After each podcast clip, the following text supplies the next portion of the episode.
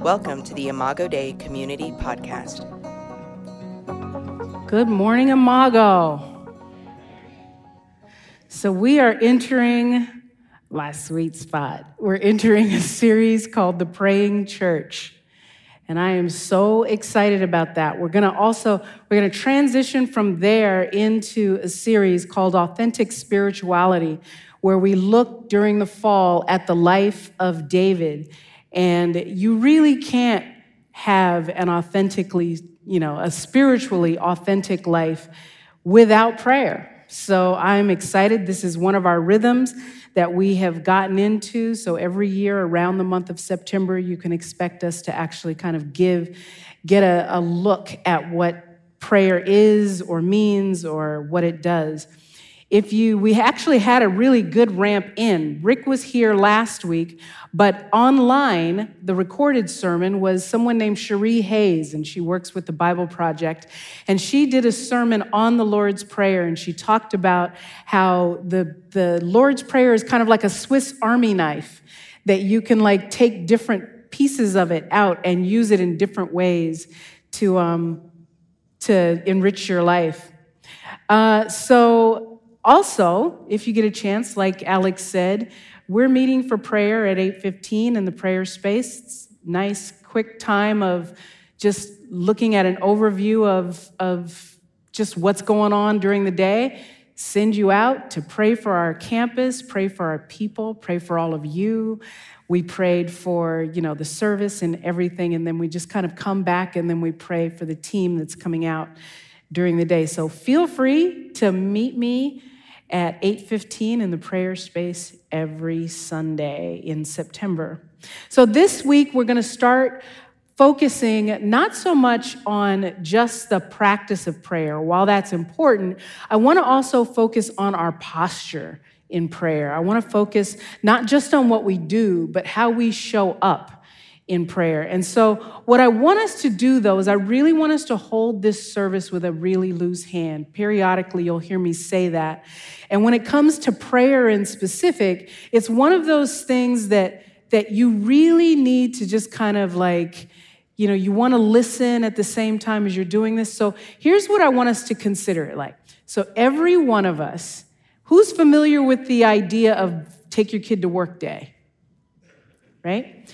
So, this is how I want you to approach today's sermon as if your father is taking his kid to work today. So, I want you to listen as the loved child of your father because he's going to show different ones of us different things.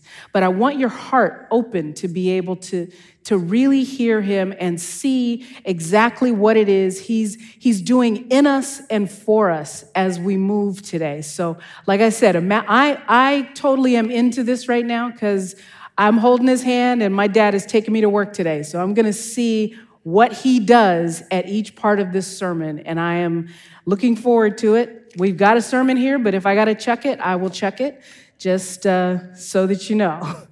so, I want you to see, first of all, that prayer is not just something that we do, but it is a way of life. And that is what we want to look at over the next four weeks is prayer as a way of living our lives. In Acts 17, Paul is addressing the people at Athens and he says to them, he says to them, and he's quoting a poet of theirs, he says, In him, meaning in God, we live, we move, and we have our being. And so I want us to see prayer through that lens, through the lens of being and moving and having, of living and, and uh, moving and having our being in God. I want us to see prayer through that lens. Our text is a short one. It is small, but it is mighty. And there are some passages like that in the Bible where if you could, could feed on that, you could live on it forever. My, the Lord is my shepherd, I shall not want, is one of those passages. You could live on that and eat on that for years and years and years, and you'd be way further ahead of the game than somebody who has got a lot of letters behind their name. So our passage today is 1 Thessalonians 5 17 and 18. And it simply says, Pray continually, give thanks in all circumstances, for this is God's will in Jesus Christ. It is among a list of instructions that Paul gives in the letter of Thessalonians. And it's kind of like the things that you say to your kid when you drop your kid off at the neighbor's house for a sleepover, you say, okay, I need you to be polite. Don't eat too much. Don't make a lot of noise. Don't put anything up your nose. I need you to just be a good kid. So it's kind of like those instructions. And if you if you're not careful, you'll actually hear them the same way your kids hear those instructions, kind of like Charlie Brown's teacher going wah wah wah wah wah wah wah wah wah. So you go through this passage, but you need to stop and look at the things that Paul says because he says he says to pray continually and then he says, he says, pray continually, give thanks in all circumstances, for this is the will of God for you in Jesus Christ. A little background first. So Paul is writing this letter to the church at Thessalonica. It's a challenged church. It's a young church, but it's a challenged church, a church that's getting it from both sides, from the, from the sides of the Jews and the sides of the Gentiles. Paul knows exactly how that feels. And he's been trying to get to them because he knows they're young and he knows they need some contact. So he's been trying to get to them. And he can't. He's, he says in the letter, he's, I've been trying to get to you guys, trying to visit, but I haven't been able to do it. And then he sends Timothy. Timothy comes back with a report and says, You know what? They're doing okay. They're doing all right. It's a little rough for them, but they're doing all right. And so Paul decides, You know, I can't get to them, so I'm going to write a letter. Interesting side note historians believe this is the first letter that he wrote. And so you think about that. Think about the work of God in Paul's life, that Paul is, is trying to visit all of these churches, and then God says, write a letter. So he writes a letter to them. And this kicks off what would become the New Testament. And so that's just amazing to me when I, when I think about how God does this. But what he does in this book is he, he kind of models what he wants to do. He has the things, the, the meat of the letter but there are two parts to this letter, verse uh, chapters 1 through 3 and then chapters 4 and 5. And what he does is in the beginning of 1, in the middle of 3 and 4 and at the end of 5, there are these prayers. And what he's doing is it's kind of like the prayers are the clothesline. And so he's he's kind of modeling what he means when he says, you know, prayer is like that in our lives. We usually think that a lot of what it is we have to do is the main thing. But if you think about clothes on a clothesline, if the clothesline falls, so do the clothes. And all the efforts that you made with the clothes are just, just a mess, right? So, prayer, think of it like that, that all other things kind of hang on that. So, what does it mean to pray continually? It certainly doesn't mean that he means for them to be stuck in a room all day long praying like a monk and doing nothing else. He doesn't mean that because elsewhere in the passage, in that letter and in Second Thessalonians, he kind of talks about holding slackers to account. And he also talks about, he commends them for their hard work. So he can't mean when he says pray continually that he wants them to just do that physically. But Paul is nothing if he is not intentional, and he's very careful about how he chooses his words. So when he says pray continually, the word, it's just two words pray continually. He could have said just pray. He could have said pray a lot. He could have said pray from time to time, but he didn't say that. He said pray continually without intermission, without stopping. So before we look at what it means to pray continually, we have to look first at just prayer. So there are two ideas when you look at this idea of prayer. The first idea is that there is one of it's one of um, it's one of prayer to God specifically, and so it's one that involves supplication. It involves worship. It involves an understanding that you are one praying to one who is higher. And so that is very specific in that word. The other idea is that your petitions, your desires, the thing that you're talking about is laid bare before God. So if you think about it, you've got God who never shows up dishonestly, laying himself bare to you. And then there's you laying, laying yourself bare to God in prayer. So ultimately, prayer boils down to one thing prayer is presence.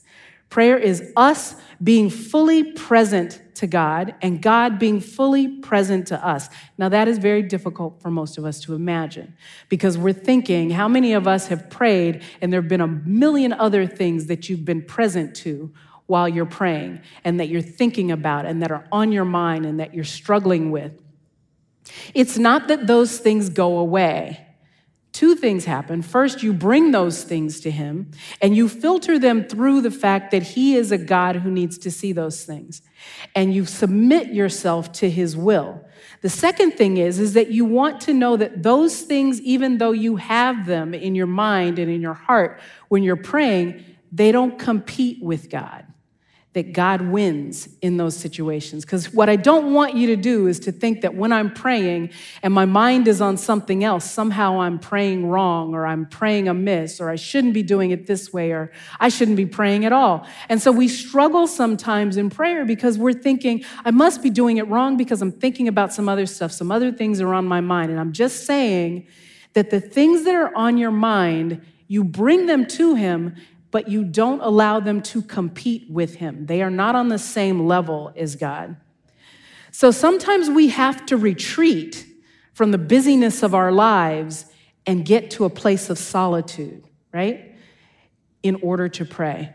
And other times we need to get away from the noise that's in our lives. The Bible says that Jesus often went to a solitary place to pray. I mean, he separated himself from what was going from what was going on in you know in life and stuff. But with time and practice, part of what it means to have a lifestyle of prayer is not that you're praying every single minute of every single day the way that you pray when you you know when you sit by yourself and you put your hands and you do the thing and you say the words, but with time, what eventually happens is you begin to take that solitude with you. You take that silence with you, and it's in you. And as you move through life, how many of you have ever been in a room where there are a million things going on, and the whisper of God is louder than everything that you're hearing at that time? And that's what we do sometimes is God makes it possible for us to be able to hear him even when we're in the noise because the Holy Spirit in us makes space for those things that God needs to say. So prayer is, is ultimately an encounter where God meets us where we are. Now, he doesn't always meet us where we'd like him to meet us because I might think that where I am is in a place where I need provision or I need comfort or I need help. And He may want to challenge me. He may meet me in a place where He decides that I need someone that, that somebody needs some help through me, or He may want to heal me, or He may want to correct me. But rest assured that God meets us in prayer exactly where we are. And you've heard me say, a gajillion times, and I will say it all the time, that the Bible is the story of the will of God in the person of Jesus Christ through the witness and the power of the Holy Spirit. If that is the truth, then prayer is the thing that brings that story to life in us and through us and for us. Because prayer is the place where that story breeds. We come to know the will of God in prayer. We come to know the person of Jesus Christ in prayer. We come to know the power and the witness and the move of the Holy Spirit through prayer. It's in prayer that we make a move toward God, and God is then able to reveal himself to us. Now, prayer is at best not our attempt to get God to do what we want but rather at its best, it's us opening ourselves to hearing what God wants. And by faith, to allow ourselves to be shaped into a yes and an amen. And so we sometimes worry in going to prayer with God that because our lives are empty or because our hearts are empty or because we're struggling with something that we simply can't go to him. But the truth is is that's when you should go to him. Is when those things are you're struggling with those things. And so he wants you to come to him with your whole heart even if your whole heart is empty, even if your whole heart is angry, even if your whole heart is confused, even if your whole heart is troubled, even if your whole heart, you don't feel like it's even your whole heart, even if that heart that you have is divided, bring it. Bring it to Him. So, whether we're empty or full or joyful or messed up or grateful or angry or confused, He says, Come and I will give you rest. Now, when you think about what it means to give us rest, when he says rest, he means you will rest in the will of the Father. You will rest in the person of the Son. You will rest in the power of the Holy Spirit. And so, this is what it looks like and what it means to pray continually. It means to rest in God. To rest means to abide, to dwell, to exist, to reside. It means, I call it getting my woosah on. Woosah. And so that's what he expects us to do. And when we do this, we then learn the example of Jesus Christ and his person through the Holy Spirit, and then the Holy Spirit is able to move through us. And so I like to think of it this way I always think about how I wake up with him, I go out with him, I come home to him, I lay down with him. There is no moment in my life when he is not there. I wake up with him, I go out with him, I come home to him, I lay down with him. Sounds kind of like a dance, right? One, two, three, four. One, two, three, four. And if we truly, truly, truly want to experience God in his fullness, then that is the dance he wants us to do. Wake up with him, go out with him, come home to him, lay down with him. When we're able to do that, when we're able to, to allow God to hold us that way, then what happens is we're able to hold other people because we hold our lives like this. And so it makes it possible for me to hold you in prayer. It makes it possible for me to hold Gina in prayer. It makes it possible for me to hold Imago in prayer. Why? Because I know I am being held. Some of you may or may not know that the word precarious and the word prayer have a common root, but the picture word that is in both of those words is to be held by the grace or the grip of another. And so when we think about prayer, we are being held in the grip of God. And so we can then hold others in that same grip. In the next week, weeks, we're going to look at what it means to pray for one another, to pray corporately as a group, to pray as a contemplative practice. We're going to look at all of those things. And then also in the next weeks, if you have a chance, go to, oh, what is it? Moreprayer.org, which is 24 7 prayers website and they're doing a 21 day prayer and fasting called the breaking. And so, what they're doing is they're really praying for.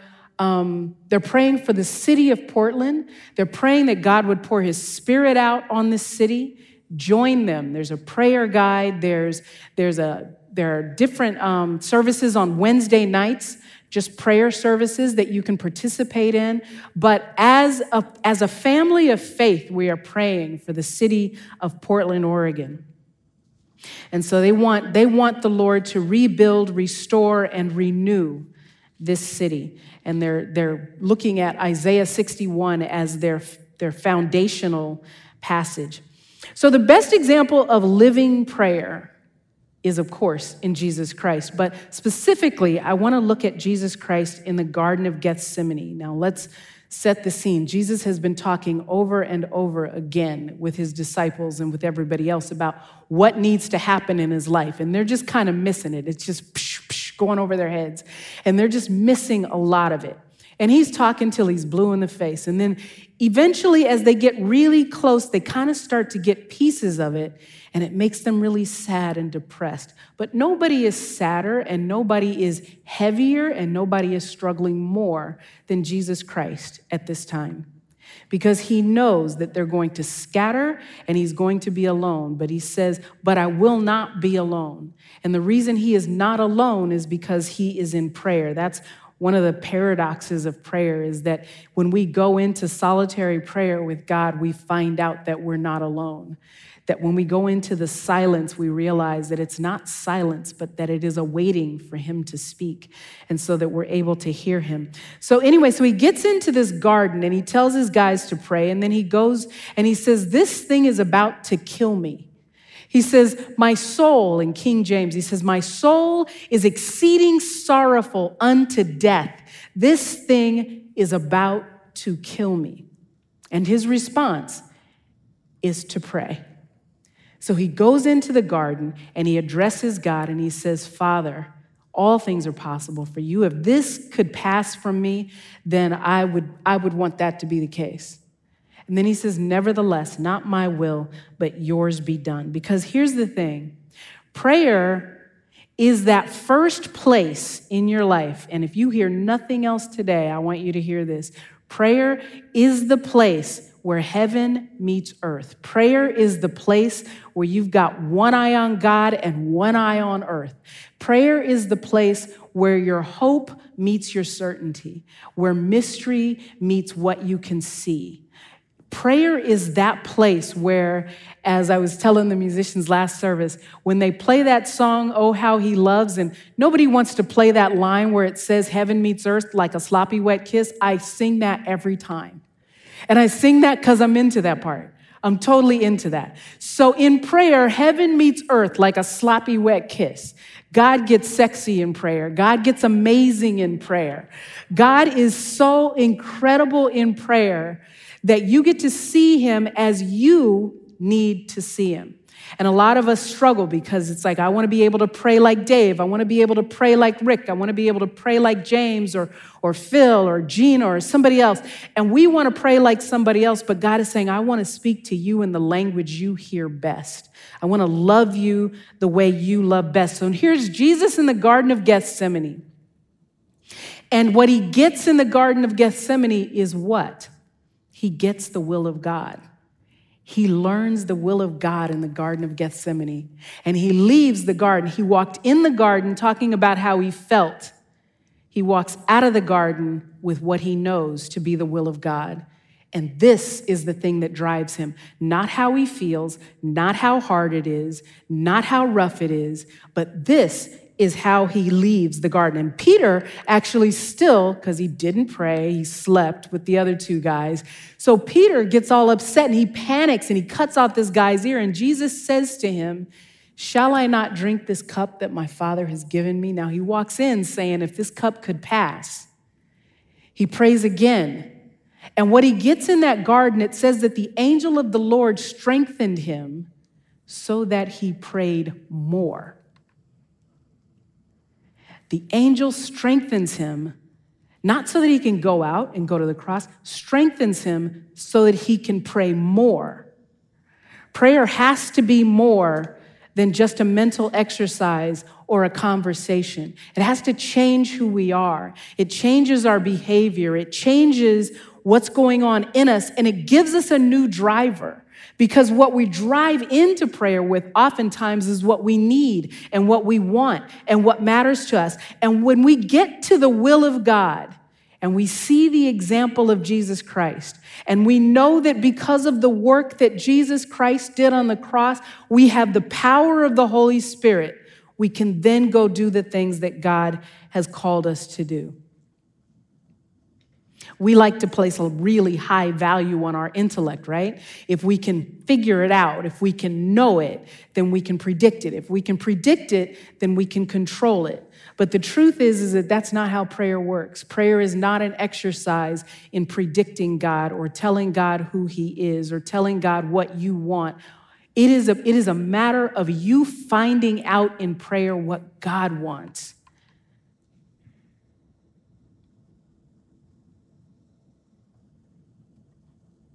I think prayer at its fullest is both encounter and experience. To be present with God, to be present in Him, to understand that love is not a spectator sport with God, that He's not just looking at us, that He wants to engage with us, and that love is not a thing that you do at arm's length. It's not a thing that you do detached. And prayer is the place where you make that attachment. Prayer is the place where you affirm and confirm that relationship. Prayer is the place where you hear the things that matter to the heart of God, a God who has everything but desires you, a God who doesn't need anything but he runs after you, a God who is all things, knows all things, all powerful, omnipresent, everywhere and yet he looks for you, he searches for you, he rejoices and dances over you. Prayer is not about knowing about God, it is how we know God. If I just read about you, if I just looked at your driver's license, if I just read a report that somebody wrote about you, if I just took the word of somebody else about you and we never had time together and we never spent time talking or having coffee or spending spending face-to-face time together, if I never cried with you, if you never cried with me, if I never asked you what mattered to you or what, what you wanted, would you say that we had a relationship? If God answered every single one of your prayers that you prayed in the last year, what would be different? Would your life be different? Just your life? Or would the world be different? Would your family be different? Would this church be different? Prayer is the way into all of those things.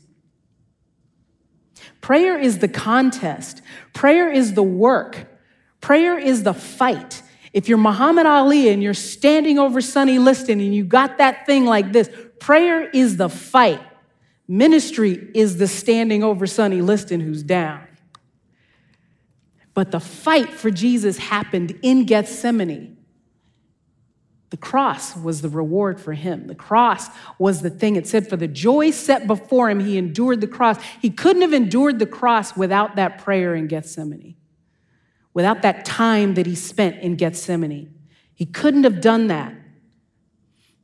And so, what does that mean for us? Well, like the church in Thessalonica, we are young, believe it or not, because there's some people who've been here for a long time, but there's a lot of people who are just coming.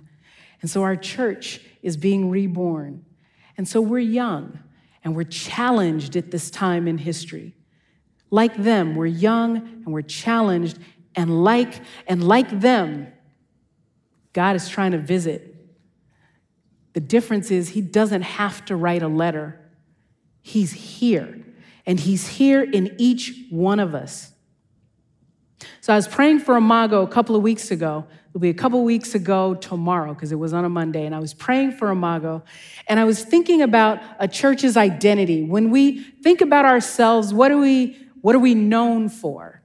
Known for having creatives here, having musicians here, having people who love the city here, and people who give themselves to caring for our city and for our marginalized people. We have all of those things that we are, that we are known for.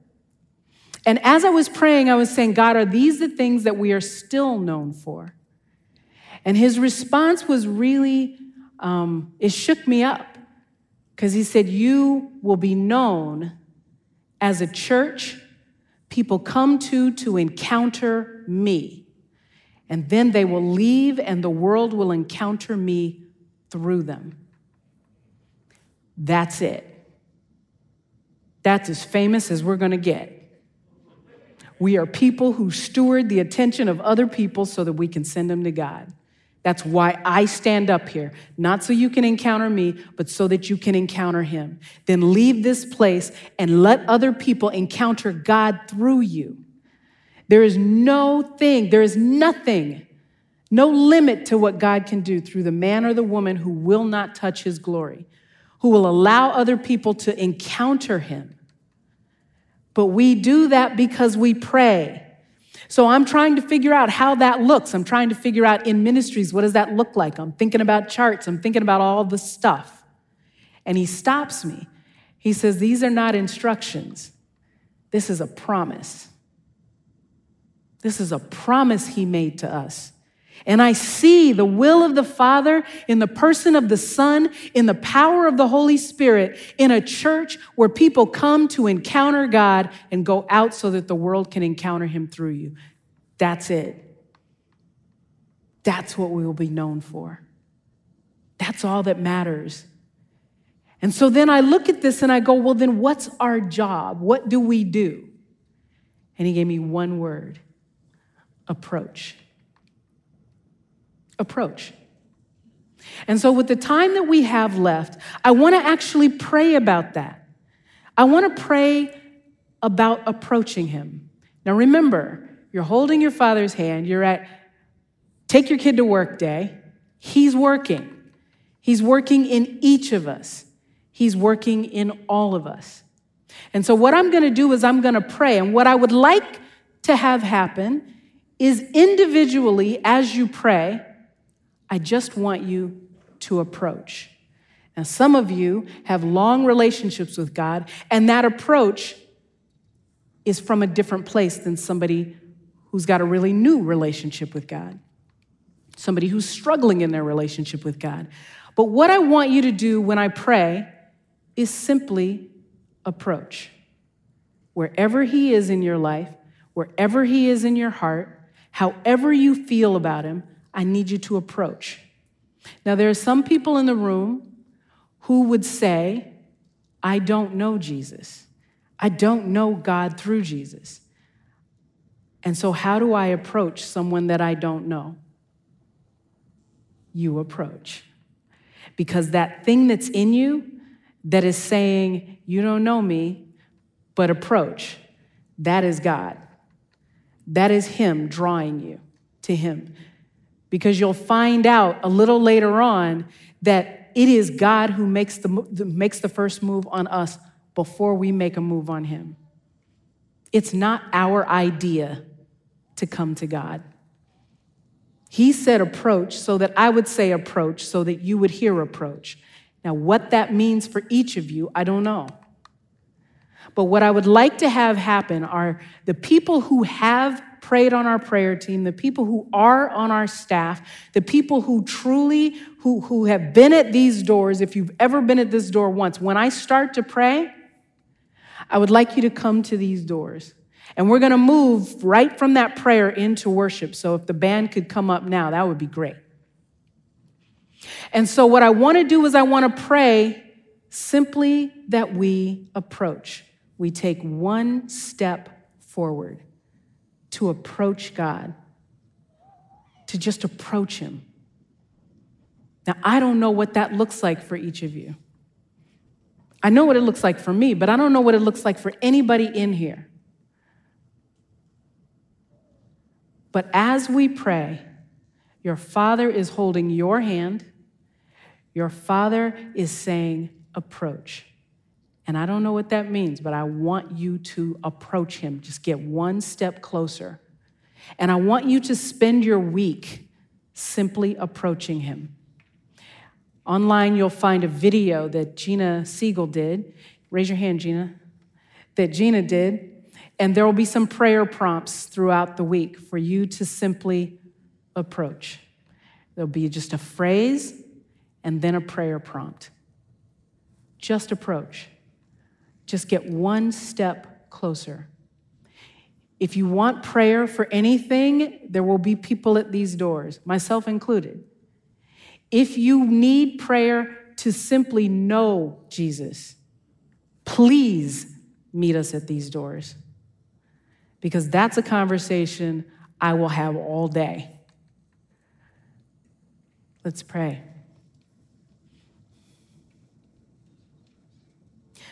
Lord, you love us. And each of us,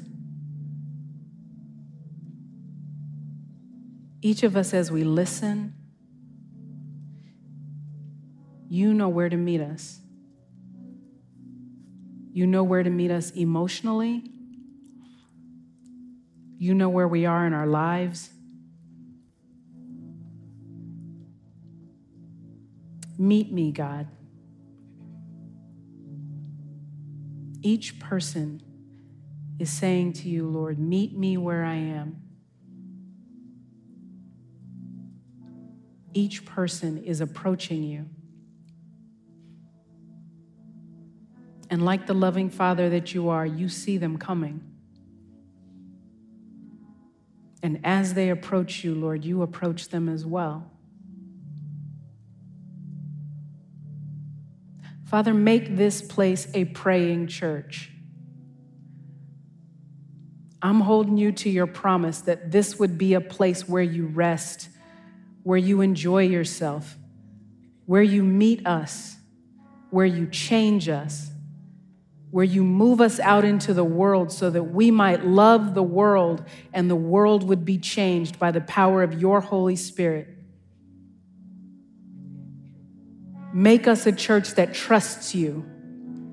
Make us a church that needs you. Make us a church that chases you. Make us a church for whom prayer is a priority. Make us a church that recognizes when heaven meets earth. Make us a church that yearns for that, that begs for your kingdom to come with everything we do and in everything we are. Make us a church that lives into its day, into its name, the Imago Dei. Make us people that other people can look at and say, I know who God is because I know who they are.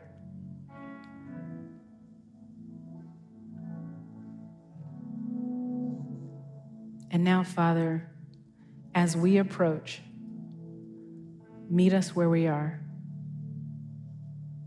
For those who do not know you, Lord, draw them, pull them, give them just a little bit of faith to be able to walk and say, What must I do to be saved? They just need a little. Father, draw your children to you. Change us. Make us people of thanksgiving and people who rejoice in you. In Jesus' name, amen.